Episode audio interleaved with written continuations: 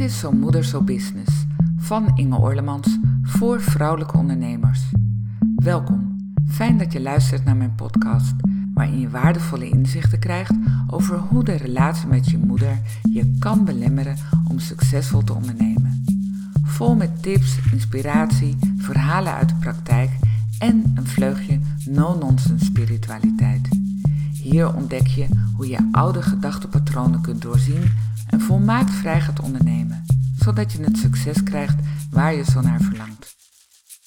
Welkom bij weer een nieuwe aflevering van Zo Moeder, Zo Business. En vandaag heb ik een interview met Mira. En Mira is life coach met een holistische aanpak en ze is ook storyteller. En uh, nou, ik vind het ontzettend leuk om Mira te uh, interviewen over trauma's en taboes. En uh, Mira, stel jezelf anders even voor, want uh, in onze voorbespreking uh, vertelde je allemaal mooie dingen over jezelf. Dus alsjeblieft, neem het podium. Ja, dankjewel Inge ook voor de uitnodiging. nou, mijn naam is dus Mira Nunko. Ik ben 31 jaar en founder van Stage Stories. En met mijn bedrijf maak ik taboes en maatschappelijke vraagstukken bespreekbaar. En ik coach ambitieuze vrouwen om de badass woman van hun leven en business te worden. Um, dit doe ik dus door ondernemers te coachen in onder andere het breken van taboes en trauma's, zodat ze ja, de top bereiken en maken van haar kwetsbaarheid haar kracht. Mooi is dat, de kwetsbaarheid de kracht. Dat is altijd, altijd een mooi uitgangspunt. En um, ja, wat ik, wat ik heel mooi vond toen ik jou uh, ontmoette, wat mij aansprak, is dat jij het hebt over taboes en trauma's. En ik merk uh, bij de vrouwen die ik coach, dat het, uh, de relatie met je moeder, dat het een, eigenlijk een beetje een taboe is om erover te spreken als die relatie niet helemaal lekker loopt. Als je, niet, als je moeder niet je beste vriendin is, maar als je ja, uh, last hebt van uh, dingen die er vroeger zijn gebeurd, of belemmerende overtuigingen, of juist hè, geen vervelende dingen, maar dat je het gevoel hebt dat je moet presteren voor je moeder. Nou, kan, de relatie met je moeder kan op allerlei manieren ja, overtuigingen omhoog halen, waardoor dat een effect kan hebben in je werk. Herken je dat? Um, ja, ik herken het wel. Kijk, ja, natuurlijk heb je, um, speelt loyaliteit ook mee naar je moeder ja. toe. Um, dus op het moment dat je het erover hebt, ja, dan kom je dus in een soort van crisis terecht met jezelf. Hm. waardoor je dat dus, ja, waardoor je dat dus eigenlijk ja, niet wilt benoemen. Ja. Dus in die zin herken ik het wel. Ik herken het ook wel dat ik het wel in het ondernemerschap ook wel tegenkomt. Uh, bepaalde, um, ja, toch wel belemmeringen in mezelf, blokkades, die gaandeweg zijn gecreëerd in de loop der tijd. Door dingen die zijn voorgevallen of zijn gebeurd. En uh, ik denk dat dit eigenlijk voor veel mensen wel herkenbaar is ook. En als het dan niet je moeder is, dan kan het ook je vader zijn. Daar, daar heb ik het ook mee. Dus in die zin, ja, is dat, verschilt het natuurlijk voor iedereen. Maar ja, ik denk wel dat je jezelf wel tegenkomt um, als je ondernemer bent. Ja, ja, dat wel, want je gaat continu uit je comfortzone natuurlijk. Ja, precies. Het is een soort snelkookpannen in uh, persoonlijke ontwikkeling, zeg ik wel eens. Ja, klopt dus inderdaad. Niemand om, uh, geen baas die zegt wat je moet doen, geen collega's die, uh, waar je je aan kan spiegelen of zo. Je moet gewoon helemaal lekker helemaal in je eentje doen. Ja, precies. Hey, en jij doet veel op het gebied van taboes en trauma's. Wat, wat versta jij onder een taboe? En, en hoe kom je dat tegen in jouw business? Um, nou, kijk, omdat de rode draad bij In Stage Stories is natuurlijk hè, het bespreekbaar maken van taboes en trauma's. Dus ik kom dat best wel veel tegen. Um, en dat op verschillende fronten. Ik heb inmiddels al wel verschillende taboes bespreekbaar gemaakt. Um, nou, kijk, om op je vraag terug te komen van wat nou echt een taboe is, of wat, hè, wat dat nou inhoudt. Dat is dan toch iets, een taboe is ja, iets wat, ja, waar je liever niet over praat. Um, eigenlijk een onbespreekbaar onderwerp noem ik het altijd, van wat je niet mag doen of waar je niet over mag praten. Ja. En um, Waarin ik het heb, vooral heb gezien is het thema abortus. Daarin heb ja. ik wel echt gezien dat daar wel echt een groot taboe op uh, rust. Ja. En uh, ook in de zin van als je een abortus hebt gepleegd, dat je toch wel heel snel veroordeeld wordt. En dat je ja. toch niet, um, ja, dat je niet vrij voelt om het erover te hebben. En um, ja, dat is, wel, dat is wel een punt waarin ik heb gezien, dat is wel echt een pijnpunt van mensen. Ja. Um, onbegrip natuurlijk ook, het empathisch vermogen daarin. En dat mensen het ook ergens niet willen begrijpen, omdat hè, mensen zien het toch wel ook wel als moord. Ja. Ehm, maar ja, er is natuurlijk een reden waarom zoiets gebeurt. En daarin merk ik wel heel duidelijk ehm, ja, dat dat wel echt iets triggert bij mensen. Ja, ja dat, uh, dat sprong er wel uit, moet ik zeggen. Ja. In, in de afgelopen jaren dat jij hiermee bezig bent, dat je denkt, het ja. onderwerp abortus, dat spreekt eruit. Kan je nagaan dat je dat aan je moeder moet vertellen? Het, kom, jij het, kom jij het ook, het, het taboe, of het, uh, je zei het zo mooi, het onbespreekbaar onderwerp, um, kom je dat ook tegen uh, in relatie tot je moeder? Is dat, is dat wel eens omhoog gekomen? Uh, dat, ik een, dat ik taboes heb, zeg maar, met, als ik met mijn moeder praat? Ja, of dat je bij uh, andere mensen, bij vrouwen met wie jij werkt, dat je dat tegenkomt. gedoe met de moeder. Nou ja, dat denk ik wel. Ik zelf heb dat niet op die manier, omdat ik wel vrij met mijn moeder kan praten. Ja. Um, dus ik heb dat niet in die zin. Ik kan wel gewoon over alles met mijn moeder praten en um, ook vrij praten. Um, wel is het zo natuurlijk dat soms bespreek ik iets en dat ik dan wel een gevoel kan krijgen alsof ze me misschien niet helemaal begrijpt daarin. Mm -hmm. Of dat ik toch nog een beetje het gevoel heb dat ik ja, daar toch, um, ja, hoe zeg je dat? Dat ik daar toch beter doorheen moet prikken of zo. Om ja. tot de kern te komen of bij haar te komen. Um, waardoor ik het gevoel heb van oké, okay, nou nu, uh, nu begrijpt ze het. Of nu, uh, ja, nu begrijpt ze mij. Dus in die zin, ja, herken ik dat dan weer wel, dat deel. Maar ik kan wel echt wel over alles praten. En het fijne ook van mijn moeder is, ze staat er ook echt voor open. Ja. Dus uh, ze staat er voor open. Um, en bij de mensen met wie ik werk, um, ja, da daar zie ik het sowieso wel in terug. Dat je soms toch echt niet durft om iets tegen je moeder te zeggen. Ja. Um, omdat je toch bang bent dat je, dat je eigenlijk hebt gefaald. Ja. En je wilt natuurlijk niet dat er zo'n beeld van je wordt gecreëerd. En zeker niet bij je ouders. Ja. En um, dat zie ik wel uh, terug, waardoor mensen toch sneller dat waar ze mee zitten liever in zich houden, dat ze het delen met hun naasten, waaronder hun ja. moeder. Ja, falen, hè? dat is ook echt wel een. Uh, ik, ik, denk dat dat echt wel een kernbegrip is als we het hebben over taboes. Het gevoel dat je ja, faalt. Zeker, zeker. Schaamte en uh, mm. falen. Ik denk dat deze twee elementen, ja, dat dat wel echt een grote rol speelt hier binnen. Mm. Want, als jij mensen coacht, hoe ga je daar dan mee om? Ja, dat verschilt. Hè. Dat verschilt ook per, per, ja, per persoon. Um, wat, ik, ik, wat ik doe, ik verwerk podiumkunst in mijn uh, coachingstrajecten. Dus dan kan je denken aan uh, zang, dans, schrijven en theater. En dat werkt ook wel heel erg goed, want op deze manier maak je op een andere wijze um, ja, contact uh, met je gevoel. En ook met je verlangens en je dromen en je gedachten. En um, ja, dit werkt ook wel heel goed bij het verwerkings- en helingsproces. Om dus beter dus in contact te kunnen komen. En vandaar dat ik dat ook dus um, inzet. Ja. En uh, in grote lijnen doe ik dat eigenlijk, of doe ik bepaalde oefeningen. Um, en heb ik het er ook over. Maar wat ik ook vooral doe, is dat ik wel snel ga naar de kern. Dus op een dieper niveau daardoor ga werken met mijn klanten.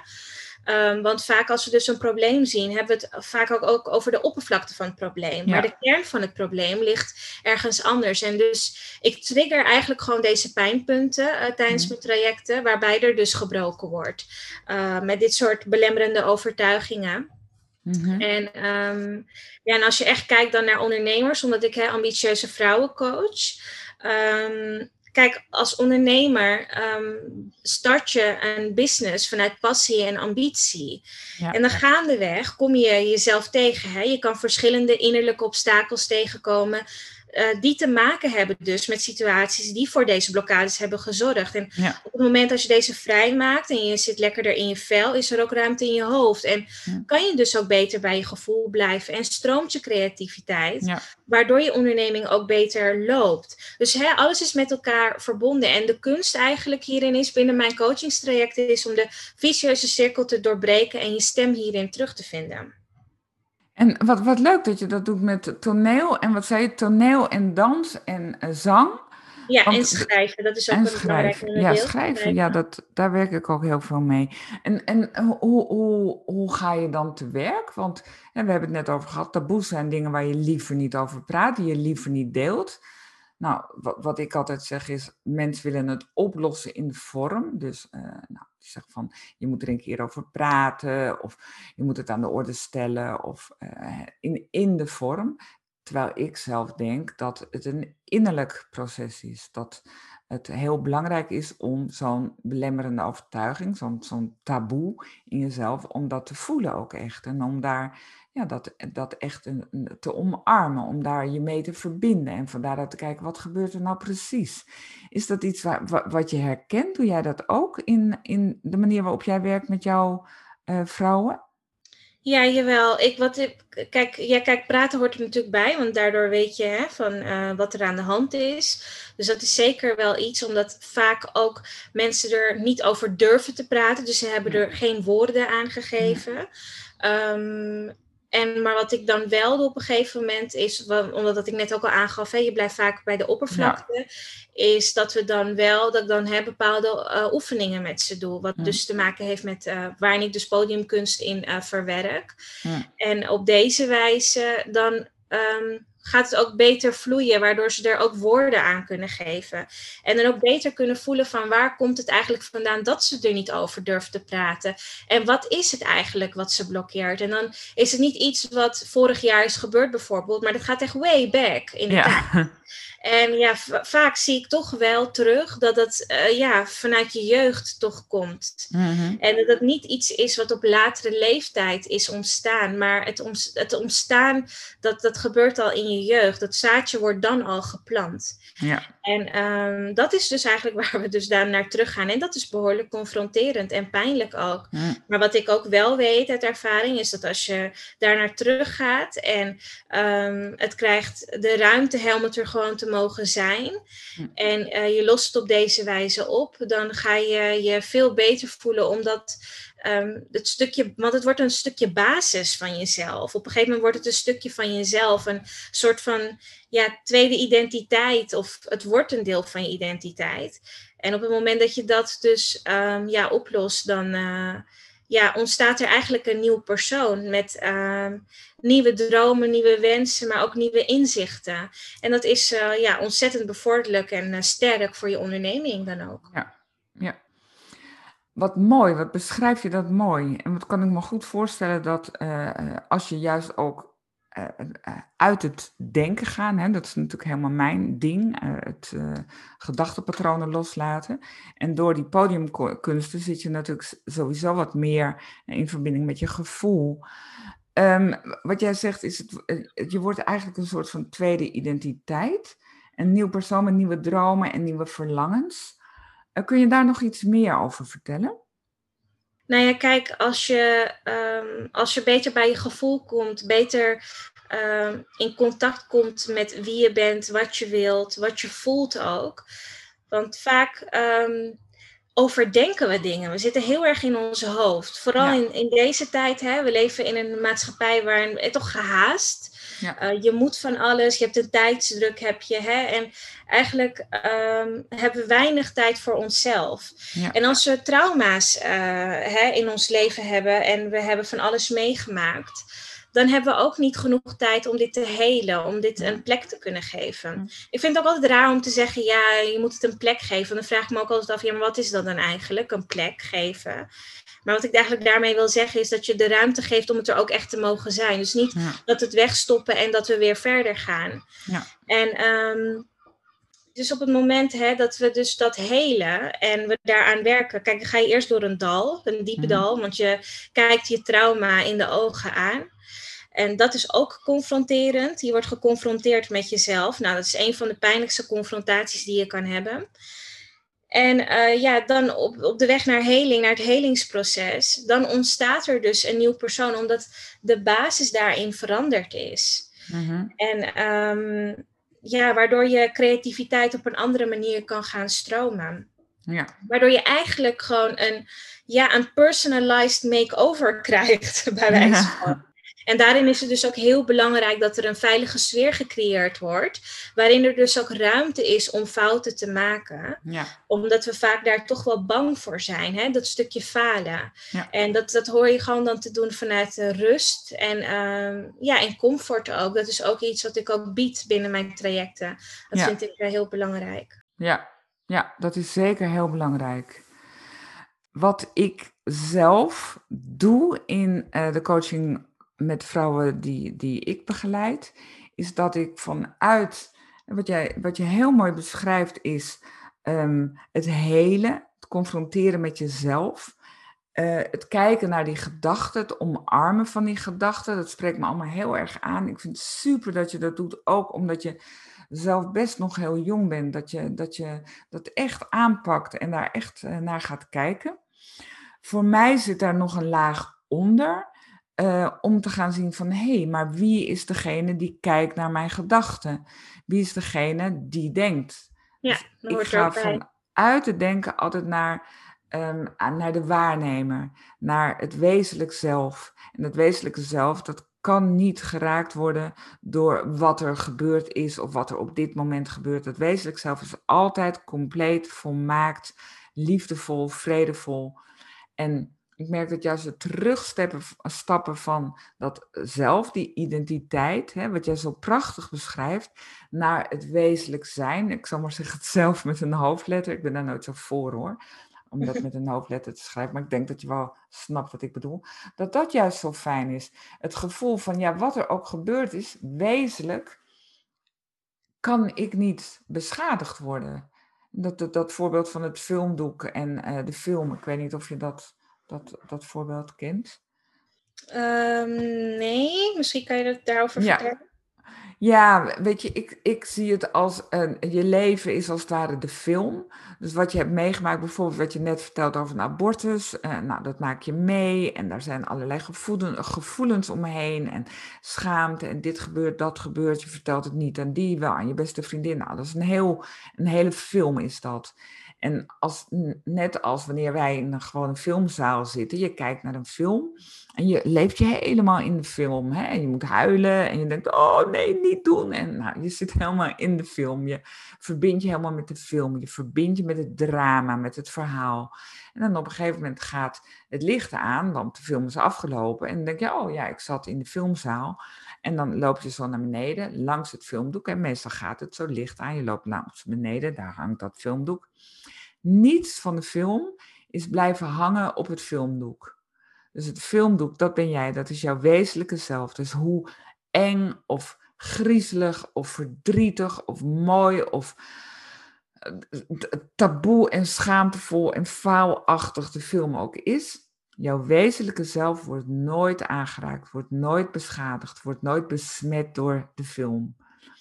Ja. Dat is dat gebied, dat vind ik het meest krachtige gebied om naartoe terug te, te gaan. Mooi, heel mooi. Ja, dat is, voor mij is dat werkelijk helen. Ja, ja, ja. Ja, mooi. Je gaat echt terug naar de kern van wie jij bent. Ja, Ja. ja, Zonder al, de, al het ruis eromheen. ja, ja. Want Ja, tussen, tussen jou en al die gedachten, die gedachten maken de ruis, hè?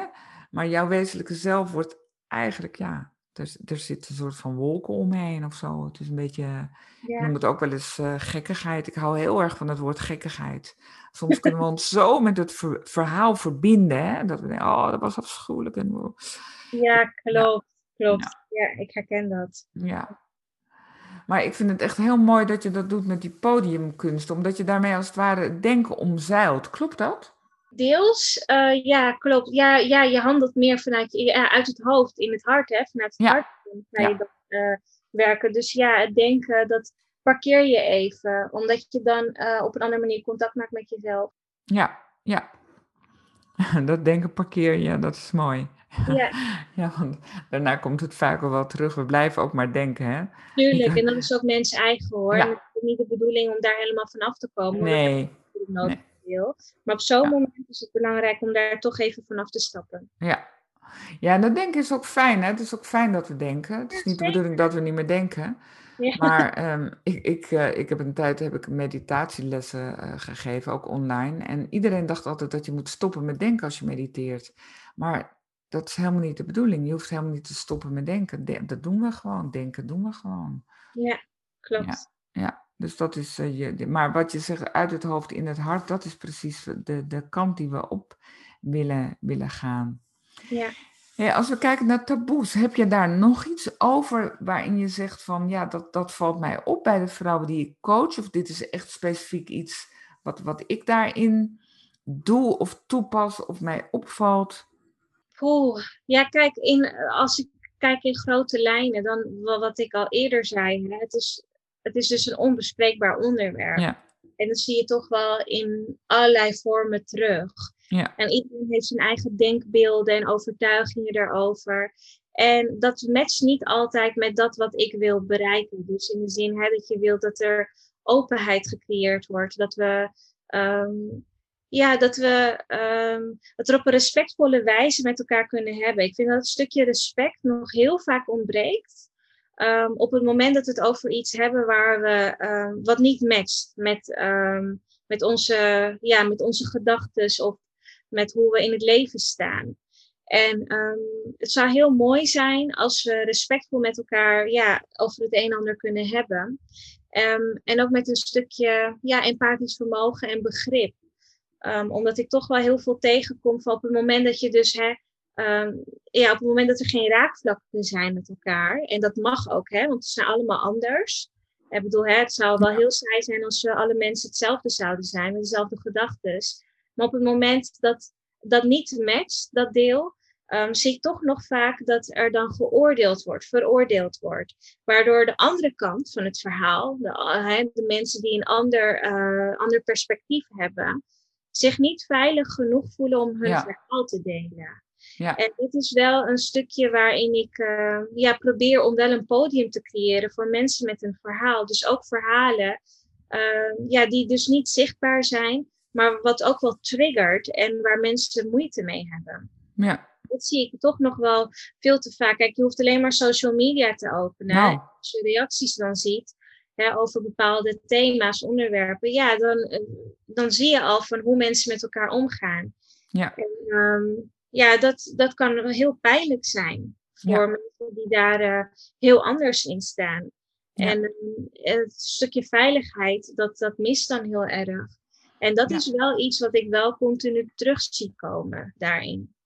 Goh, ja, dat raakt me ook wel dat je dat zegt. Want in wezen zijn we natuurlijk allemaal manifestaties van dezelfde liefde. Ja. En uh, die oordelen, dat zorgt voor de afscheiding tussen ons. Dus die oordelen, als je, als je gaat zien dat oordelen maakt dat je, dat je afgescheiden bent, in plaats ja. van dat je je verbindt, dan, dan kan dat ontzettend veel opleveren. En ja, dat, goh, dat is ook wel wat hè, in die social media. Daar ben jij natuurlijk veel meer in thuis dan ik. Ja. Um, wat mensen allemaal tegen elkaar zeggen, over elkaar zeggen. Het lijkt wel of ze vergeten dat, dat we allemaal, ja, in wezen, natuurlijk het wezenlijk zijn is niet anders. En de manifestatie kan anders zijn. De een heeft een ander kleurtje of uh, ja, andere, andere voorkeuren of andere uh, politieke ideeën. Of, maar in wezen, uh, ja, respect is daar, daarin heel belangrijk. En ook daarin weer natuurlijk dat terugstappen naar wat je wezenlijk bent. Ja, weet je wat het ook is? Ja, nou. kijk, ja, um, een stukje liefde mis ik ja, ook. Precies. Los van respect, maar een stukje liefde ook. Hè? Dat we liefdevoller met elkaar omgaan. Ja. Hoe het draait of keert. Dat is gewoon ja. een feit. Niemand blijft ongeschonden in het leven. Nee. Nee, iedereen krijgt te kampen met verdriet. Niemand wordt ontzien daarin. Nee. En, um, maar dat betekent ook, dat moeten lichtpunten in het leven niet overschaduwen. En dat moeten we elkaar ook bij helpen. Ja. En als we dan daar nog een trap achteraan geven, ja. Dat, dat, dat werkt niet. En nee. ja, die verbinding met elkaar, um, dat, dat mist dan ook. En ja. Um, ja, dan voel je je ook niet vrij genoeg om te bewegen en te spreken. Ja, ja. ja, want in wezen heb ik ooit geleerd, en dat is voor mij ontzettend behulpzaam, zijn er maar twee uitingsvormen. Dat is of je, je zit in angst, of je zit in liefde. En soms merk ik dat als, je, als, als iemand bijvoorbeeld respectloos is of iets tegen mij zegt waarvan ik denk van, uh, oh, dat, dat komt best, uh, best aan. Dat, niet dat ik het dan allemaal goed vind, hè, maar dat ik dan denk, hé, hey, maar dit is altijd een reactie uit angst. Ja. De angst is altijd gebaseerd op een, op een overtuiging, op een gedachte. Ja, klopt zeker. Het is natuurlijk ook wel Um, het heeft vaak ook wel echt met de andere persoon te maken. Mm. En niet met jouzelf, als iemand op een bepaalde manier reageert. Want je triggert iets bij diegene. Ja. Ja. Het kan echt van alles zijn. Ja. Maar um, als je dan goed gaat kijken, dan weet je dat het niet met jou te maken heeft. Ja, precies. Ja. ja. Maar ja, toch, we trekken het aan, want er zijn ook mensen, hè? En, uh, ja. ja, ja tuurlijk. Tuurlijk. Dat iedereen, in, uh, dat iedereen uh, harmonieus met elkaar omgaat. Maar ja, nee. dat, dat, is in reality niet zo. Nee, nee, zolang je je blijft identificeren met het ego, en dat doen we toch de, het meeste van de dag, ben je altijd de ene ego tegenover de andere uh, ego. En dan kunnen dit soort dingen ontstaan. Ja, en voor mij is er altijd maar één oplossing, is dan terugkeren naar dat wezenlijk zelf en vanuit die zachtheid de ander ontmoeten. En dan gaat, komt er altijd, je zei het net ook zo mooi, hè? ik heb het opgeschreven, die creatieve energie die dan weer gaat stromen.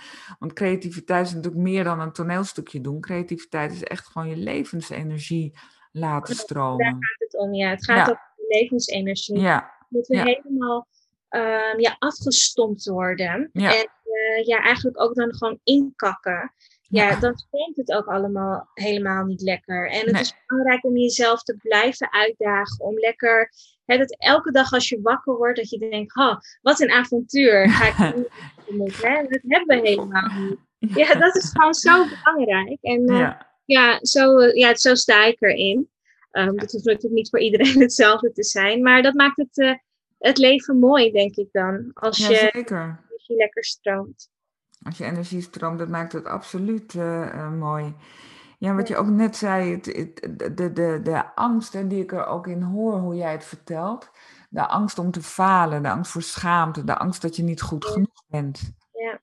ja, dat is sowieso wel iets, voor mij is dat sowieso heel erg herkenbaar. Ja. Betreft dat falen, dat heb ik nog steeds wel heel erg.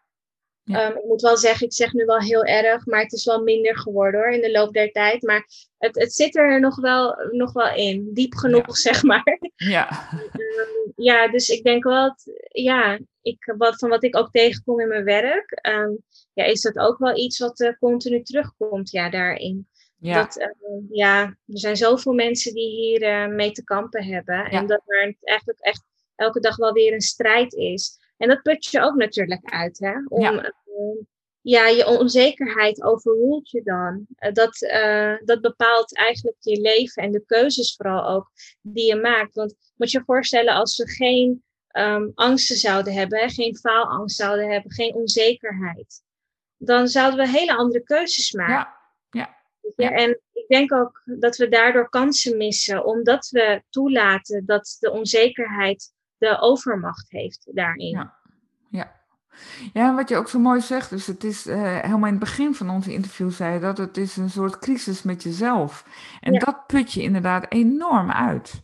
Ja, zeker. Het is continu een strijd natuurlijk. Ja. Het lijkt net alsof je continu maar tegen een boksbal aan het, uh, aan het uh, stompen bent, aan het trappen bent. Ja, je ja. moet je voorstellen, ja, dan ben je continu daartegen aan het vechten, maar het heeft daar helemaal uitgeput. Ja, ja, ik moet daarin denken aan een voorbeeld uit mijn eigen leven. Mijn, mijn moeder is alcoholist en ik was altijd bezig haar te redden. En ik was altijd bezig voor haar te zorgen. En ik dacht, ja, ik ben niet goed genoeg, want anders dan stopt ze wel met, met drinken. Want ze weet hoe erg ik dat vind en hoe erg mijn zussen dat vinden. Dus er moet iets zijn wat wij verkeerd doen. En pas later in mijn leven, toen mijn moeder nog steeds dronk en Korsakoff kreeg en een CVA kreeg en echt langzaam uh, dement werd en niet meer kon praten, niet meer kon... Ik ging haar steeds meer zien als de liefde die ze is, die ze werkelijk is, als het ware door haar vorm heen. En dat heeft me zo'n ontzettende liefde opgebracht, omdat ik niet meer wilde dat zij of uh, kon loslaten om haar, um, om haar te veranderen. En ik weet wel dat um, mijn moeder was, uh, toen ze al uh, echt een stuk ouder was, maar En die, die, die kon dan, eh, ze kon niet meer praten, maar als ik haar zag, moest ze eerst altijd heel erg schreeuwen. En dan moest ze heel erg huilen. En dan zaten we bijvoorbeeld in de zomer, zaten we dan in de tuin. En dan zag je mensen echt zo kijken van, oh, wat zou die dochter doen met die moeder, weet je wel? Ze is helemaal overstuur. Ja, ja maar ik, ik, ja, ik keek echt naar mijn moeder voor wie ze was. Ik keek echt voor wie, wat er op dat moment wie zij was, wie zij werkelijk diep van binnen was. En dat maakte dat ik heel rustig, in het Engels zegt zo, zo mooi, hold the space. Ik weet nooit zo goed dat ik echt de ruimte voor haar was, de liefde voor haar was. En weet je wat er dan gebeurde? was zo mooi. Dan werd mijn moeder ook steeds rustiger en ging ze een beetje lachen en dan pakte ze mijn hand en dan wreef ze ze over mijn hand. En dat was zo, ik heb van die laatste jaren zo eigenlijk werd mijn moeder steeds gekker en raarder. En, maar ik heb zo genoten van dat intiem zijn, dat echt liefdevol met elkaar zijn. Maar is niet meer te veranderen. Ja, mooi is dat. Ja, je hebt dat heel eigenlijk losgelaten. Ja, ja. Dat heeft echt te maken met wat je zo, ook zelf zo mooi zijn met omarmen van wat er is. En, en uh, ja, het, het hele van al die, die, die gekke gedachten. Ja, want we blijven doorgaan en doorgaan en doorgaan. Ook dat put uit. Hè? Dus je hebt van verschillende kanten wat je uitput. Ja. Um, en als je dat doet, ja, dan kan je ook niet de tijd nemen om het ook ja, op een bepaalde manier los te laten. Maar het is ook heel makkelijk om loslaten te zeggen. Want wat is dat dan? En hoe wat is loslaten, ja. Ja, en hoe kom je daar dan op? Ja. Er gaan nog zo ontzettend veel stappen daarvoor. Ja moet je nog uh, zetten om op dat punt te komen van loslaten. Ja. Ik het loslaten um, en acceptatie dus ook daarbij hoort. En dat dat een van de laatste stappen is. Um, bij het helen van jezelf. Maar je bent daar niet zo 1, 2, 3. Ja. En uh, ja, dus dat is wel mooi ook wat je zegt. Want ook uit dit verhaal kan ik ook wel horen dat je ook dat deel dan ook hebt uh, losgelaten. Ja. En uh, heb geaccepteerd dat de situatie zo is zoals het is, waardoor je dan op andere manieren dan geniet. Um, van de momenten die je dan hebt met je moeder. Ja. Maar ik kan me voorstellen dat het ook niet van de ene op de andere dag is gekomen. Absoluut niet. Absoluut nee. niet. Nee, daarom. En sommige mensen komen daar niet eens op dat punt. Omdat het te pijnlijk is of omdat het, ja, het toch gewoon echt heel moeilijk is om daar te komen.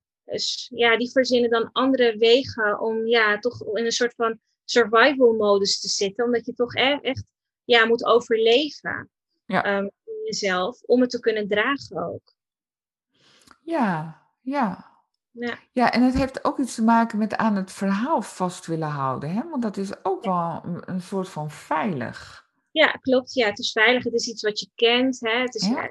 het is herkenbaar. Dus dat, ja, ook al is het verhaal uh, misschien niet dat wat het zou moeten zijn, ja, het blijft een veilige basis. En dat is dus helemaal weer terug te komen wat ik eerder aangaf. Dat is dus die basis die gaat ja. veranderen.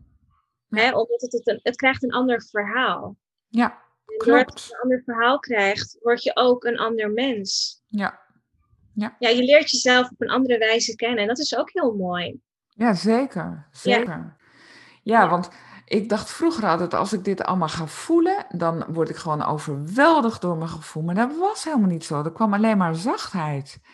Ja. Natuurlijk zijn momenten dat ik echt dacht van, oh, dit, dit durf ik gewoon bijna niet te voelen. Maar eh, voelen is denken. Hè? Denk, eerst denk je en dan voel je. Dus als je naar die gedachten kijkt, die gedachten gaan altijd weer die komen, maar die gaan ook weer altijd.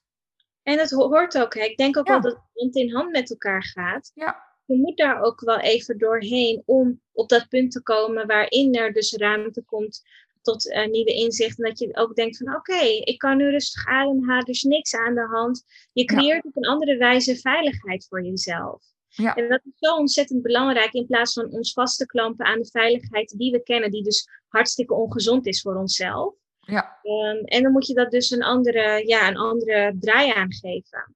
Ja, ja klopt. Dat, dat, kan niet zo 1, 2, 3. Um, ja, daar, dat gaat gewoon gepaard met pieken en met dalen. Ja. Dat mag ook zo, want het leven bestaat daar ook uit. Hè? Ja.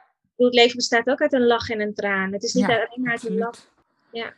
ja, en het leven is ook een prachtige leerschool en klaslokaal om weer dichter bij jezelf te komen. Ja, en ik denk ook dat ouders de grootste leermeesters zijn. Nou, Mijn absoluut. ouders in ieder geval wel voor mij. Ja. ja mijn grootste leermeesters. En het leven is een grote leerschool, zo zie ik het wel. Ja. Ja, ik dacht op een gegeven moment, ik wilde altijd een goeroe. Lijkt me zo heerlijk, zo'n man met zo'n baard bij wie je je helemaal veilig voelde. En ik, uh, ik had er daar helemaal als kleinkind dat ik er helemaal ideeën bij. En uh, toen ik uh, echt dit werk, hè, dat hele van mezelf, toen ik daar echt stappen in had gezet, toen dacht ik, ja, mijn moeder is gewoon mijn grootste goeroe. Ja, klopt. Zoveel van geleerd. Ja. ja, zeker. Ja, want uh, ja, je, je ontdekt ook je diepste angsten. Ja. En, uh, maar ook je emoties, hè.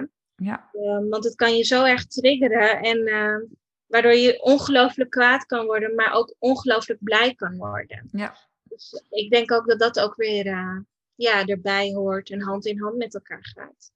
Ja, het is mooie stappen in, uh, in vergeving. ja, zeker, ja. zeker. Ja. Mooi, ja.